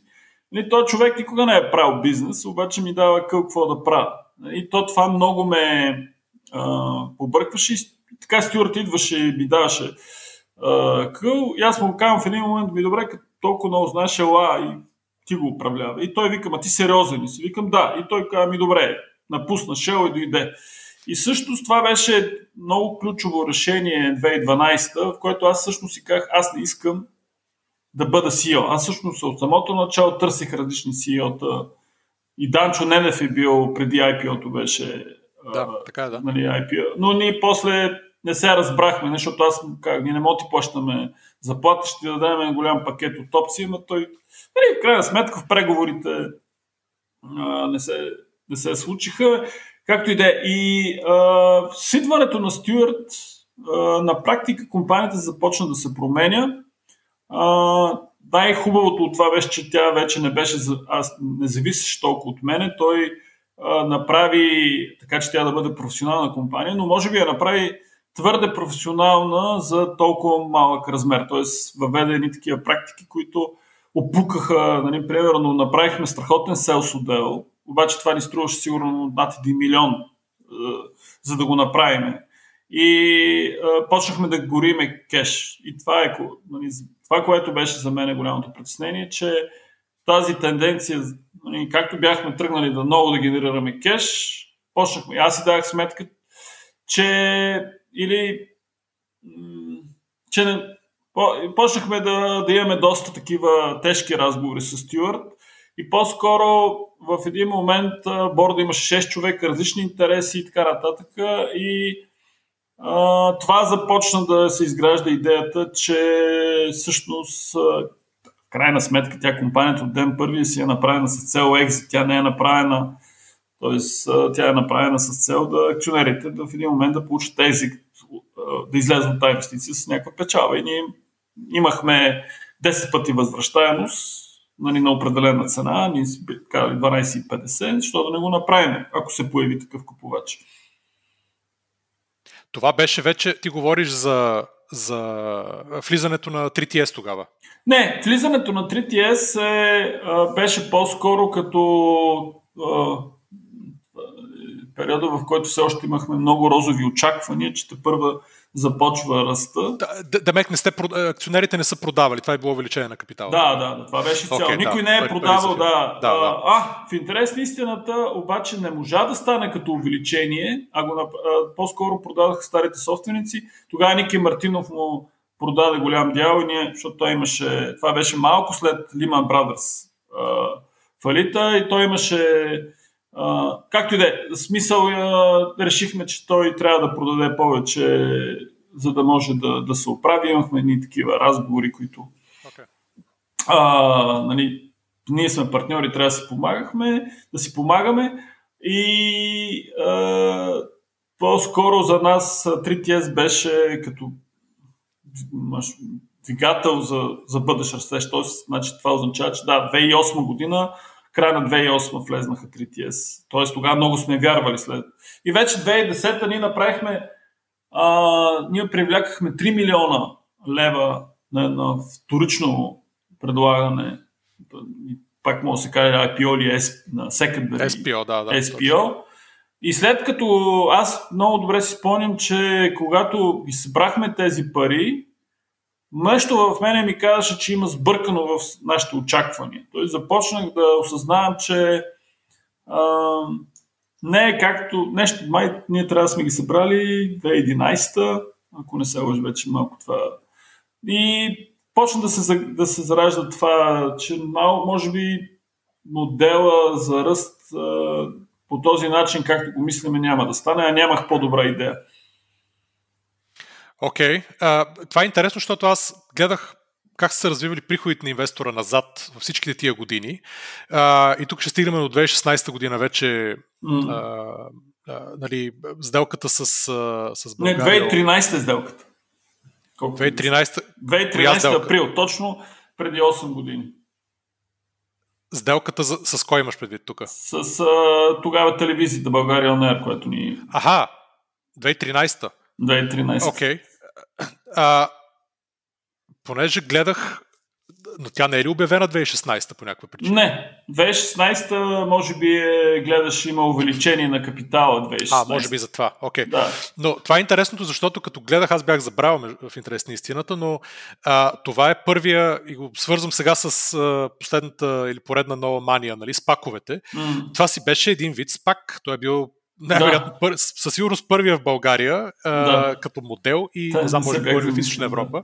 Но и аз това се сетих тук, оня ден, като го гледах пак, като четох, че България On Air групата се влива, да, като частна компания, се влива в инвестора, който да, е публичен. Да, инвестора не е дали някакъв shell, да, дали празне, дали такъв blank check company, обаче аз си е публична листвена компания с приходи и всичко, но в случая една, може би дори, не знам дали била по-голяма компания, като дейност и като приходи, се влива, за да стане публична, и по този начин, малко или много с апортна вноска нали, да, придобива основния дял. Прилича много на SPAC, даже по-интересно, да. По-интересен SPAC, нали, защото става, да, то се нарича reverse merger. Да, reverse merger. Това му е термина. Но много интересно, че по този начин те стават, нали, публична компания. И понеже гледах, има ни скока в нали, приходите, които явно са при вече частичната и после пълна консолидация на бизнеса. Но това ли е 2013-2014 година, това ли е реално вече финалния екзит, където те... Кога реално вие като създателите излизате от... или в случая там и Ники Мартинов и Алекси и ти, и там и Стюарт и така нататък, излизате изцяло или почти изцяло от, от бизнеса. Тоест, кога приключва за вас ерата Investor.bg? Еми, за мен тя не е приключила, защото аз останах да бъда човека, който, нали, да продължи идеите и да в някаква степен, но след новия собственик си пое по нов курс. Реално за всички останали от основателите и по-късно присъединените се покрай IPO-то хора, приключи 2013 април. Борда беше сменен, мисля, че лятото някъде на 2013, така че за тях приключи. Аз продължих дълго време да помагам, но в един момент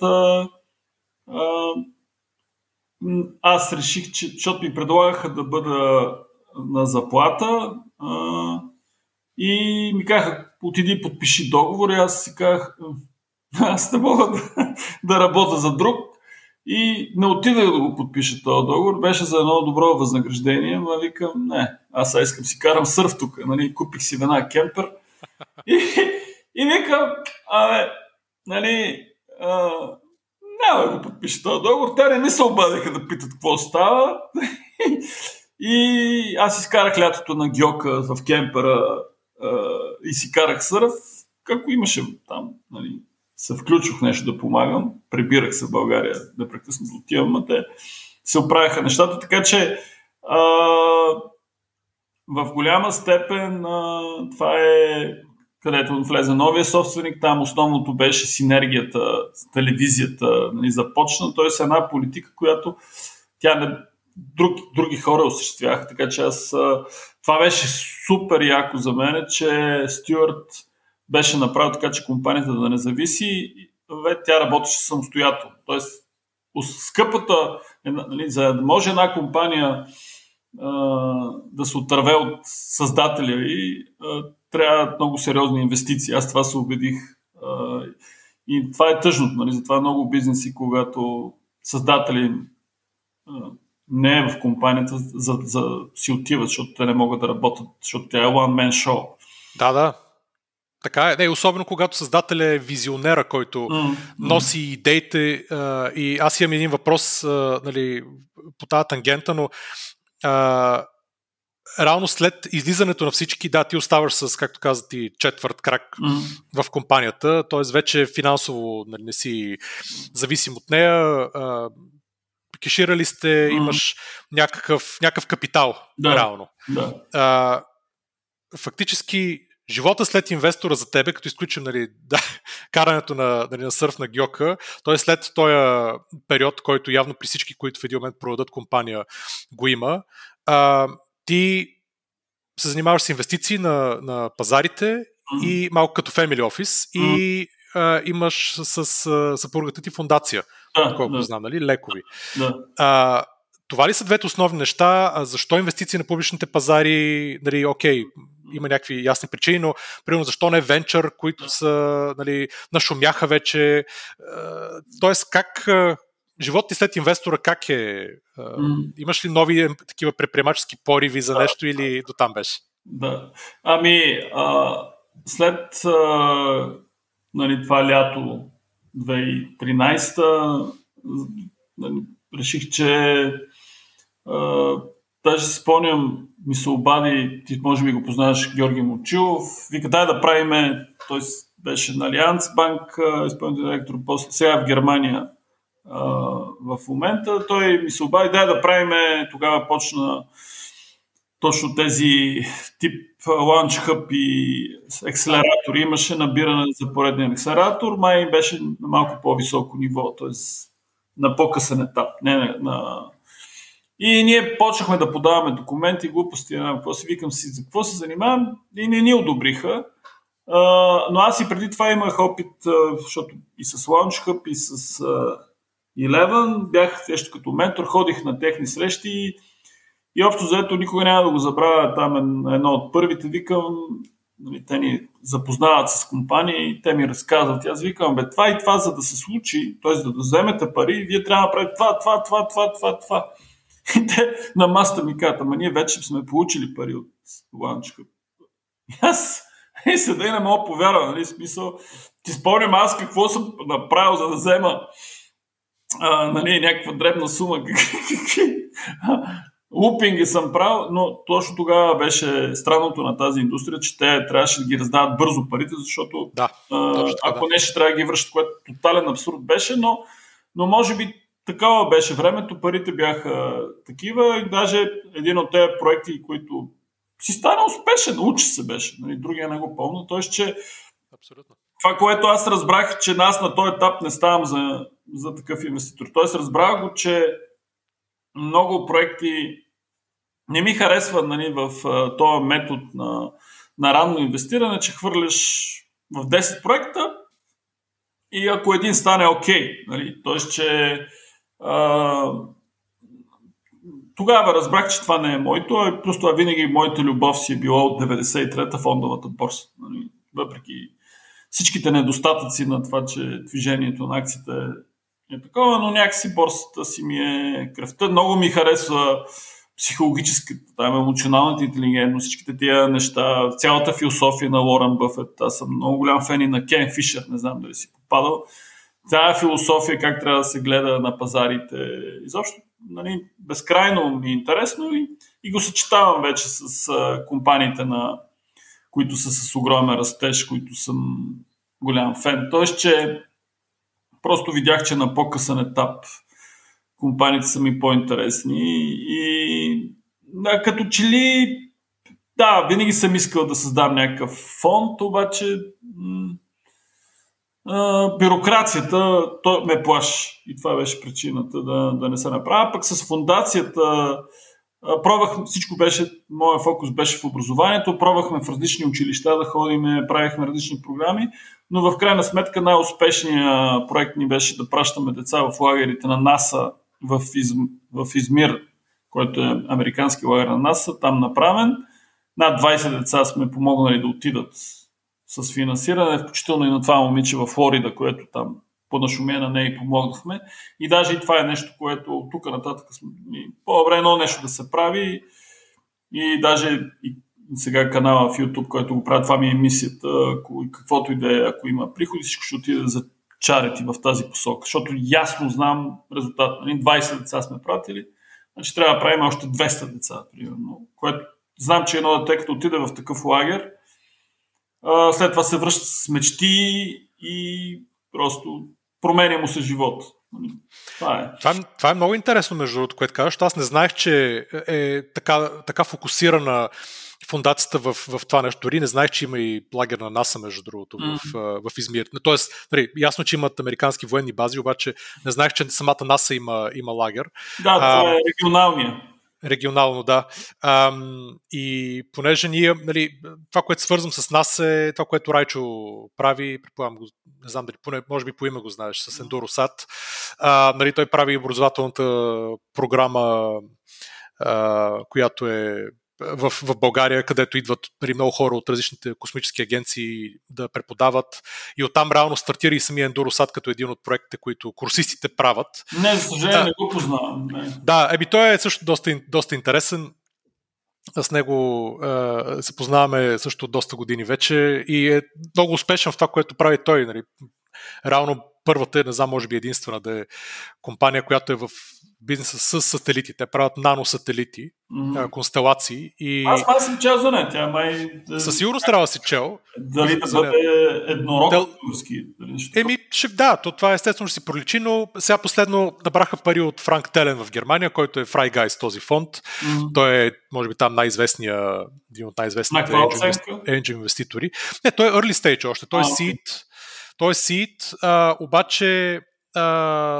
те са много deep, много хардкор deep tech, това, което Райчо прави, и са, отнема време. Но вече го е разработил, има си името, сега имат букнати слотове в с SpaceX да лончват сателити за техните клиенти. Тоест техните сателити, с които продават услугата. Те продават сателите за сервис услуга на различни институции, фирми и така нататък. Но въпросът е, че това, което казваш като обикновено е много трудно да правиш филантропия. Това деца вика, ето и Бъфет, и Гейтс, и Безос, и всичките да го виждат това нещо. И наред те се чудат как да... Потрошихме много пари в грешна посока, аз си го признавам. Но... Важното е, че като си намерил нещо, което да работи, защото тогава почва да става ясен ретърна от цялата история. То си е чиста фундация, предполагам, чисто стандартна фундация. Без стопанска дейност. Без стопанска дейност, да. Ясно. В тази връзка, понеже гледаш как връзваш, гледах и в твоя канал, говориш за SpaceX, за Tesla, за много далечно технологичните компании или много тежко технологичните компании. Като казваш, че си фен на Бъфет и на Фишер и така нататък, т.е. предполагам на Value Investing като философия, как връзваш едното с другото? Аз за мен има връзка, но обикновено хората не виждат връзка. Между Бъфет и Тесла със сигурност не могат да намерят връзка. Аз просто философията на Бъфет най-вече тя е в специалността, която много я харесвам, че емоционално как трябва да гледаме на пазара, защото това е най-важното, дългосрочното. От гледна точка на това, което е за Тесла, смисъл, той казва, аз не разбирам технологии, пък аз казвам, аз само с това се занимавам, т.е. че аз това разбирам. Смисъл, аз не разбирам от фармацевтика, не разбирам от петролни компании, т.е. целият той ритейла не го разбирам, но така ли иначе не искам да бъда в индустрии, които са им минали зенита. И заради това съм изцяло фокусиран в сектори, в които имат ръст. И голямата част от философията, също за която и Бъфет говори, за така наречения ров около бизнеса, това е ключовото нещо, което философията му много ми харесва. Другото ключово, той е малко и на мънгър, това за 20-те слота, че трябва човек да инвестира, да има за цял живот само 20 компании, в които има право да инвестира, и тогава ще внимава много повече. Другото, което много харесваме, е това, за което той казва, че то какво ли не, те са толкова много нещата при Бъфет, принципи, но изцяло смятам, че може да се съчетаят. Аз се опитвам да ги съчетая тези две неща. Кен Фишер много изучава статистиките при пазара, говори, аз даже си имам кога да очакваме рецесия и добри индикатори. Той по-скоро гледа на макро ниво. Той ми дава философия и пак за емоционално как да подхождаме към пазарите. И в крайна сметка те са ми помогнали да си изграда своя модел, нека така да го кажем. Тоест аз като казвам, аз съм фен на някакви хора, аз съм взел това, което на мен ми харесва от тях. В крайна сметка Бъфет е честен и казва, аз това разбирам, не мога да разбирам технологичните компании. Накрая той инвестира в Apple, защото той приема като consumer продукт. Много още неща, ама сега ми изскочи от главата всъщност... Какво исках да кажа за Бъфет като философия? Ще излезе, може би. Не, той е въпросът чисто на като философия, понеже Бъфет е известен естествено като един от най-ранните, не първия, но един от най-ранните value инвеститори. И през всичките декади назад, ако погледнеш, винаги value срещу growth, value срещу growth, тия философии, т.е. или тия акции, които растат, това много често са технологичните, почти винаги технологичните компании, или тези, които можеш да купиш, деца вика, да дадеш 50 цента, да купиш нещо, което има веднага стойност от $1, нали, което е философията на value инвестинга, или поне ранната философия. Тя естествено при Бъфет се променила с влиянието на Чарли през всички тия години, т.е. може да се плати и fair value за нещо, може да платиш $1 за да вземеш $1, когато има, както казваш, то молт или ров около бизнеса. Но нали, контраргументите на това нещо са, ама света също се променя, т.е. кои са, нали, ти можеш да имаш value investing, да правиш value investing чисто в growth. Това е някакъв хибрид, който, примерно, дали, това е философията на Чамата, ако си слушал какво говори той. Дали, той се приема за value инвестор, въпреки че го приемат него пък за, нали, цар на меметата и на всичко, което е хайпа на... Това, което направи сега с SpaceX, Virgin Galactic. Да. Той ще да ги държи акциите, разбира се, ма ги продава почти всичките. Което, нали, сега... Мисля, че много, много загуби от това, защото много хора се почувстват излагани от този факт. Така че аз малко го извадих от... Не знам, сега ще видим. Нали... Той е невероятен комуникатор. Това е. Това е сигурно. Като инвеститор не бих му доверил парите и сега това, което се случи... Не, ти си черман на тая компания, излизаш и продаваш акциите. Доколкото разбрах, много над 2/3 от продава. Не знам дали си гледал това, което. То, подобно нещо се случи с Lemonade. Голямата надежда, не знам дали ги следиш. Изведнъж фаундърите продават 2/3 от акциите си.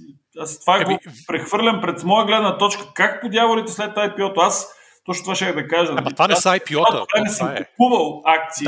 Ама това не са IPO-та. Аз мисля, че това е един от основните моменти. Това е reverse merger през SPAC. Не, с Lemonade специално IPO. С Lemonade беше IPO, но нали, за Virgin става просто... Той си първия SPAC такъв. Да. Другото беше Никола беше... Аз не мога да разбера как тази измама още продължава да се търгува. Това е за мен парадоксите на... Няма проблем, старите хора влизат като енджо инвеститори в някои от новите electric vehicle фирми, така че ще се разпространят вече като научили индустрията от началото как се прави. Но едно от нещата при спаковете е, че ето погледни, да знам, Archer Aviation, да речем, които казват, ние нямаме нищо, освен един прототип на един електрически самолет за пасенджър, нали, за пътнически, който ще лети на кратки разстояния, обаче ще го направиме примерно 2024 година. Те нямат място на борсата. Нямат, ама имат $4 милиарда valuation през SPAC, нали. Тоест, нали, някакси, преди една година са имали нов рунд на valuation 14 милиона. Сега при спака на 3,8. Ти трябва да си луд да не продаваш. В смисъл, ти кажеш защо продават, ама ти трябва да си луд да не продаваш. Така. В смисъл, при положение, че има кой да й купи. Да. Ако тия хора не са... Добре, по-добре да каже, не, той никога не би продавал и такова. И той казва, всъщност цената е много добре, затова продавам. В крайна сметка, точно това, което ти казваш. А изказването му, той никога не би продавал, а понеже е фонд, малко тип Кати Луд, която е права, вика, тя има ограничение за 10% в Тесла. И затова продава. В момента, в който намали дела на Тесла, купува. Той става различно. Но той каза, аз никога не би ги продал. Обясни, правила, някакви такива. Тоест, това малко съм разочарован от Чамат, но голяма работа, че аз съм разочарован. Него не го интересува, но е... Супер успешен. Но той е наистина много интересен и относително конфликтна личност също, сам по себе си. Няма как ти да си толкова прям, нали? Той малко... Това хейта срещу Фейсбук ми беше малко странен, нали? Който той прави. Не и той само. Като замислиш и този на Асана, Московиц, Дъстин Московиц също беше на хейт в Фейсбук. Да не говорим за тия на WhatsApp. А те какво се объркват? На мене ми убиха бизнеса, като излезна Фейсбук България, никога няма го забравя. Нали? Той се спечели от Фейсбук толкова много. Аз това на България беше пометена. Медиите в България бяха пометени от Фейсбук. Никога няма го забравя как български потребител, всички отиде там и вика, това е върха и край. Нали? Смисъл, беше ме отворено тук послана с червен, без да похарчат една стотинка в България. Те получиха пазара поднесен на ръце. Нали? Аз имам причина да се оплаквам от тях, не те. Така да се каже. Еми, това е сега. Creative Distraction. Идва нещо, което успява нали, да прибере хората. Но то не беше. Чак сега, аз това си казвам, какъв парадокс. Чак сега Австралия е първата държава, която каза, вие трябва да плащате, бе. Нали? И колко години това не успя да плаща съдържание, защото е така. Нали? То е абсолютно нелоялна конкуренция. Ти работиш с безплатен контент и печелиш. Нали? Много е странно, че чак сега и то само в Австралия. Аз предполагам, че навсякъде ще бъде. Приятно, това е една друга тема, нали, която е... Искам аз нещо да попитам по тази тема с безплатното съдържание, което Фейсбук получава. В крайна сметка всички пъблишери искат да бъдат там. Те имат интерес от това. Да. Нали, освен, че Фейсбук има интерес от това, пъблишерите също имат интерес. Така че аз много не разбирам тези нападки срещу Фейсбук, че той нали, използва на нечий труд безплатно. При положение, че хората се бутат да бъдат там. Така е. Въпросът е, че... от гледна точка на разходната част на бизнеса, значи, т.е. всички искат да са във Фейсбук и те са прави, т.е. заради това никъде не. Но от друга гледна точка те казват така, вие създавате нелоялна конкуренция, защото много са по-ниски разходите на Фейсбук, нали, за единици съдържание, защото те не го плащат. Съответно, цената на Фейсбук и на Google е много по-ниска от тази на останалите публишери. И останалите публишери, които произвеждат продукцията, т.е. те умират. Всеки ден те умират, защото нали, те губят пари и в един момент всъщност това, което се случва е, че те ще изчезнат от пазара. Те може би така ли да... Те не умират и защото бизнес модел им вече не работи в днешно време. Не защото някой ги убива. И както, нали, т.е. това е факт. Фейсбук ги дистръпна. Използвайки ги дистръпна. Нали, той има много... Той сещам се сега и Амазон много бизнеси. Където ги пипне, той ги...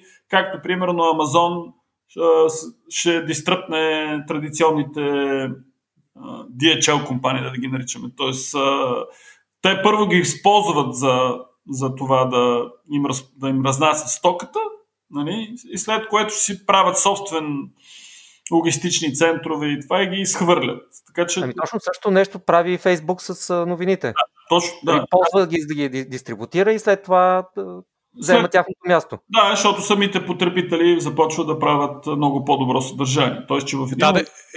точно това е въпросът, че реално този, който прави качествен контент, те фактически излязаха от Фейсбук и сега отидоха на другите платформи, където монетизират директно и то много по-силно. Тип Substack, тип нали, Medium, ако щеш, тип нали, всякакви други уебсайтове и платформи, на които има нали, директна връзка на креатора с неговия аудиенс.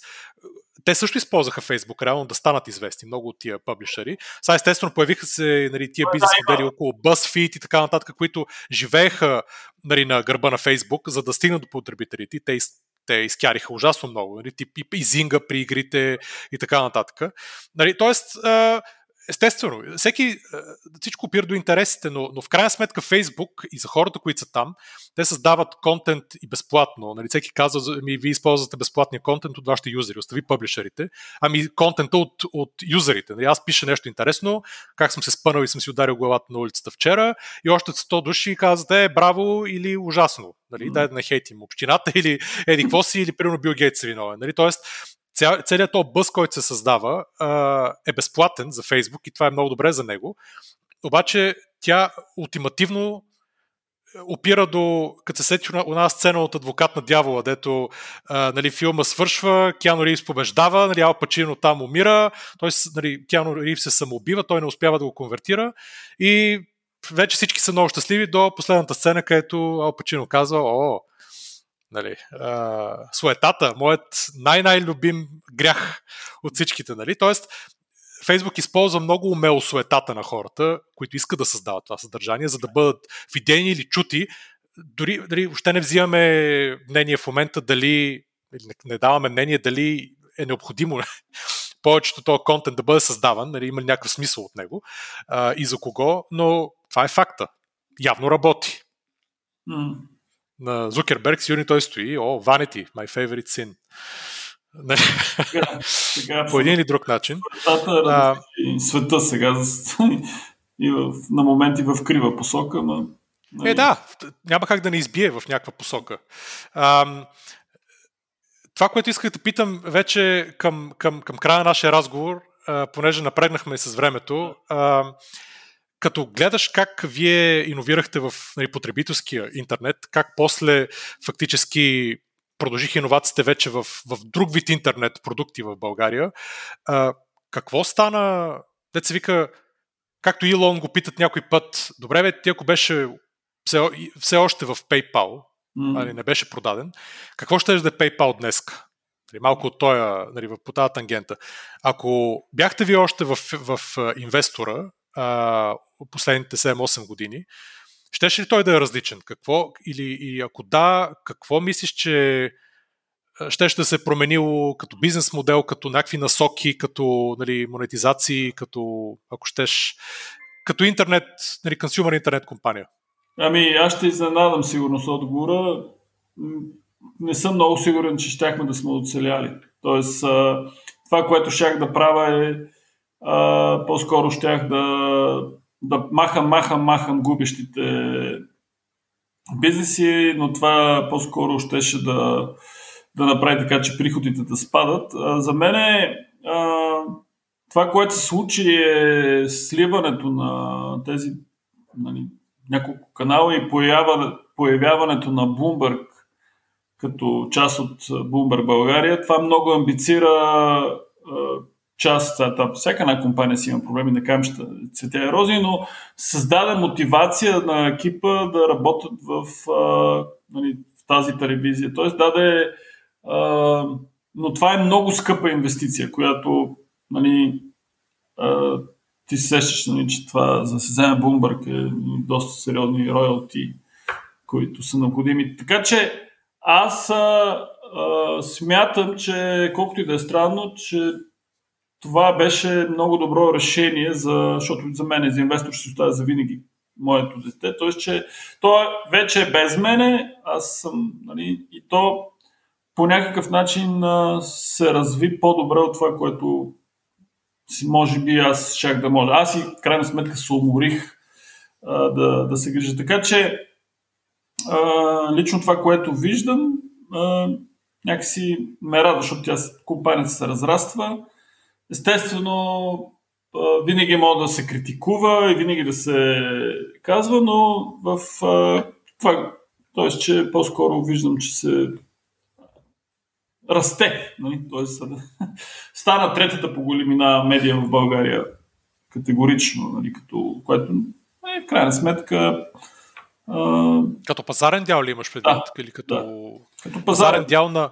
Да, ма, не, на приходи или на viewership или на как се... на eyeballs, както се казва. Комбинирано, аз го гледам. Приходи и рич, защото, нали, те са двете групи, са ясни, BTV и Нова. И там особено Нова, взимайки NetInfo. Да. В това, те реално ние това направи. Иначе, ако беше Нова и NetInfo отделни компании, тогава щяхме да, нали, те щяха да са втори, или да знам, там първата тройка, но понеже са в едно, затова инвестор групата стана в тройката. Което си е, нали, сериозно постижение, като си има предвид къде е тръгнало всичко. Абсолютно, да. От една компания с $5000. Еми, те добрите истории са такива. Да, може би. Важното е, че всичко е имало добър завършик за всички замесени, както се казва. И тук ми се струва едно добро място, нали, да приключим разговора, макар че, като гледам, може да продължава още часове наред. Има много неща, за които може да говорим. Се надявам пак... Скоро да ви изненадам и двамата с нещо. Ние в нашото шоу от време на време правим една игра, да, която се казва Kickstarter Nevada. Не знам дали имаш време, Любо. 5-6-7 минутки някъде продължава. Добре. В тази игра аз подбирам разни продукти от Kickstarter. Добре. Като им скривам разни видими белези, да не е точно ясно какво е. И вие трябва да познаете какви са продуктите и колко пари искат за тях. Добре. И евентуално и колко са получили. Сега добре, ще ги показваш? Сега ще ви линкна в чата една галерия. Това е съвсем кратко нещо. Сега ще видите. Само си взема малко вода. Да. Сега разбирам аз ти какво прави тук последния час и половина. Не, бях го готвил предварително. Така ли? Истината, да. Вау. Може да видиш кога е направена албума. Може да видиш кога е направена албума. Така че беше преди да почнем. Тук съм. Окей. Значи, какво кликам тук? Кликаш тук, разгледайте какво има, разкажете какво виждате, какво си мислите, че са тия продукти. Сега виждаме, и както е много модерно във всички подкасти, ще сложим линка в show notes. Да. Дали така? А дали е удобно да сложите моето ново призвание, линк към моя канал? О, разбира се, разбира се. Защото идеята е, че там ще съм полезен, аз даже това исках да кажа с две думи, нали? Че... Да, да. Но, със сигурност ще го сложим. Май споменах вътре вече за канала, така че... 100x Invest с Любо Леков. Да, да. В сложим линка. Ще сложим линка, да. Добре, значи сега почваме ли? Или да разгледам всички снимки? Ми те са три. Добре. Сега гледаме една ръка и едно малко яйце в нея. Не, като яйце, мама е... Така. Прилича ми на камък. Така ли? Сега това, според мен е това, за което Илон наскоро говореше при Роган, ако че единствени, не е виждал извънземни до сега в космоса, не е виждал никакво потвърждение на тезите, че има някакъв извънземен живот някъде си. Деца вика, ако някой знае, той ще знае, както казва той. Обаче, другия му вектор беше, ако всички археолози по света някъде до сега в историята бяха намерили при разкопките, примерно някакво малко купче от титан или от нещо подобно, някакъв такъв материал, което няма как да е било тогава, да има, нали, технологиите да е било създадено, тогава със сигурност той ще е първият, който ще излезе и ще каже има извънземни. Тоест това най-вероятно е някакво титаново яйце, което са открили в някаква разкопка и е доказателство, че има извънземни. Това е Kickstarter, да? Пак ти припомням. Хубава теория, но... Аз си търсех някакво извинение да я разкажа. Какво? Я дай малко джокери, какво е това? Тоест, това е евентуално някакъв продукт за... Така ли? Който е... Това е продукт на Kickstarter, да. Който хората... Има 4717 бекара до момента. Стига, бе. Те са търсили примерно $100,000, са събрали $600,000. Това е моето предположение. Добре, т.е. нямаш още предположение какво е, обаче сумата горе-долу ти е ясна. Това е някакво... Ако трябва да имам предположение, това е някакво модерно бижу. Някаква серия от бижута.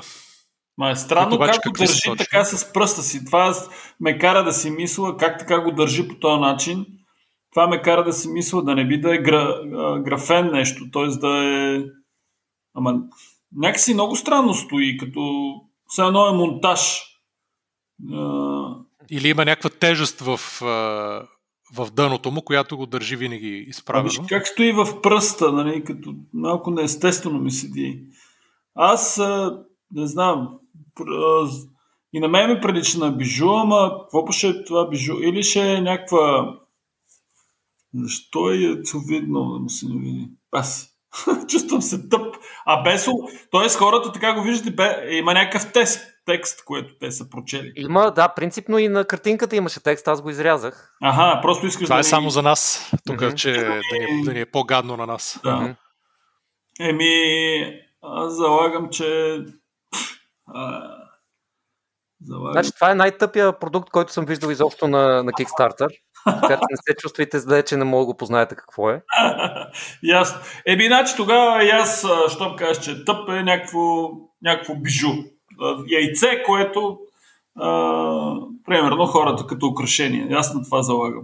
Добре, okay. Чакай, аз тогава ще си смена. Тогава според мен е някакво с някаква тежест в дъното, някакъв такъв продукт, който си го държиш на бюрото и то седи право и си го гледаш. Така, да, това е твоето. Такова като Zenstone, нещо от сорта. Да. Напипвате нещо вече. Окей. Добре, цяла серия продават. Като пари, колко са искали и колко в момента са събрали? Ами аз от 100 отида на 50 и са събрали 600, това ще кажа. Mm-hmm. Аз малко съм по-консервативен. Искали са 30 хиляди, събрали 300 хиляди. Добре. Значи ви кажа какво е това. Да. Това се казва Thinking Egg 2. Аха. И е точно яйце, което човек в забързаното си ежедневие да го вижда, да се центрира и да знае, че трябва да се забави, да се замисли за нещата и да не бърза и да го използва също така, когато медитира.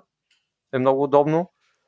Има го от метал, от камък, от бамбук. Това тук точно е един от каменните варианти, мисля, че което е на тази снимка. Но да, искали са 5000 и нещо $, са събрали 300. Значи познах аз. Любо познах. Любо печели този рунд. С по-добрия estimation.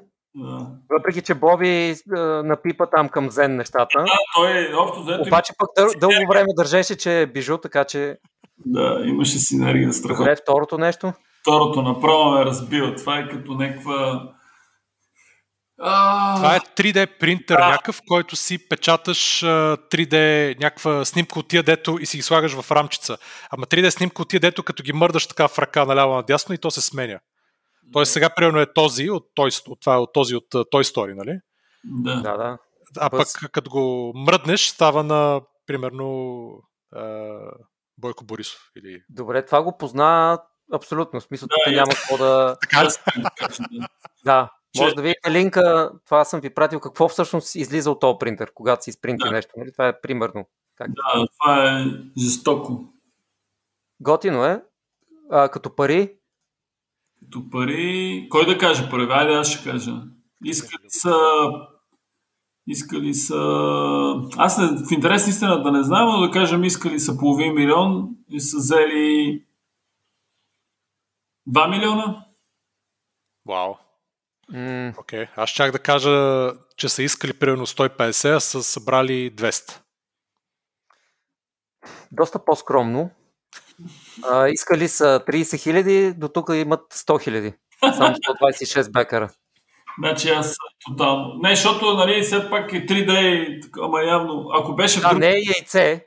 Да. Каменно. Тотално се провалиха, но това е... Окей. Да. Добре, и третото? Третото също не би трябвало да ви затрудни много. И третото е ясно, че... това е... Дай ти първи, Любо. Това е такова. Вятърна за да си... Що ме на такова място? Според мен това е малка вятърна как се казва? Турбина. Турбинка, която да ти дава ток, която да не би да и... ток, колкото да ти стигне докато си на къмпинга в това. Общо взето това е идеята, да. В смисъл, като си навънка, както е на картинката на лаптопа, нещо си цъкаш да си имаш ток или на къмпинг, или на нещо друго. И второто предназначение, аз да също си мислех, но второто предназначение, както си седиш, да имаш безплатен вентилатор, ако е някакво мораво време да ти създава вятър. И няма смисъл. Не знам дали може. Защото той, ако има вятър, не ти трябва вентилатор. Ето, на Боби идеята предполагаме, че ти ползваш ток, за да получиш вятър. Да. Обратното. Няма нужда от вентилатор, защото вятъра върти този... Да, така е, обаче ако има регенеративна система, ако има, която като няма вятър, тока от твоя лаптоп отива да си създаваш. Не вярвам да такова нещо. Добре, тук какво бихте предположили като суми? Това ми се струва буквално 3 пръчки с... не знам. Това тук прием, че търсят $12,000 са събрали 25. Аз ще кажа $20,000 са търсили, $50,000 са събрали. Близко сте. Търсили са 63 нещо и събрали 92. Okay, значи... Което е доста странно за такъв продукт, който на мен поне ми изглежда много използваем. За разлика от яйцето и дори 3D принтера, колкото и да е готин. Това си има добре дефинирана таргет аудитория, която ще им е много полезна, ако няма друг такъв. Ако всичките други генератори на енергия са свързани с Слънцето, нали? На мен ми се струва, обаче, извиняй, малко трудно за осъществяване, защото първо как ще го носиш? Значи ти това... То е сгъваемо. Да, ама тая тънка пръчка, сгъваемо, окей. Па да я забиеш в земята, па как ще я забиеш така, че... Нали... Има някакво разпъване, може би 5-10 минути, което се прави, но доколкото видях от видеото е простичко. Окей, да. Мен не ми изглежда много надежно, може би заради това не бих инвестирал в такова нещо. Да, наистина. Вероятно и тока не е много, който то дава. Да. Защото ако малко повече вятър дойде, направо ще излети. Да, и аз точно това си помислих. Значи, ако е малко вятър, не знам, и някакси не ми изглежда надежно много, че това може би на видеото трябва да се види специфики. Да. Какъв вятър, как върти. Нали? Това си изглежда като някаква антена, за дето едно време хващахме националната телевизия от балкона. Да. Точно така. И аз първото нещо си помислих, че е някаква антена, но после усетих, че ще е такова. Добре, не успях да ви затрудня. Да. Вау. Днес няма победител. Имаш енергия повече, да. Но, определено мен ме изненада с Kickstarter невалата. Ние наистина сме правили няколко пъти в различни формати, обаче ме изненада тук, че си приготви и се сети. Да. Добре, и с края на невадата можем да сложим и край на разговора. Лю, изключително съм ти благодарни. И на мен беше много интересно. Стана по-дълго, отколкото мислихме. Стана малко по-дълго, около два пъти по-дълго, отколкото си мислехме. Да, но се надявам пак да го направим, защото най-малко около пазарите има за какво да се говори. И вече... Ти си, нали, супер гост, който с най-различни интереси. Колко ще излезе като време? 2 часа. И има ли хора колко време? Аз това винаги. Това е добър въпрос. Ще видим. Ние слушаме и по-дълги, така че... Ние слушаме и по-дълги, да. Добре. Okay. Ще видим, да, ако не са ни забравили. Добре. Чао на всички. До скоро.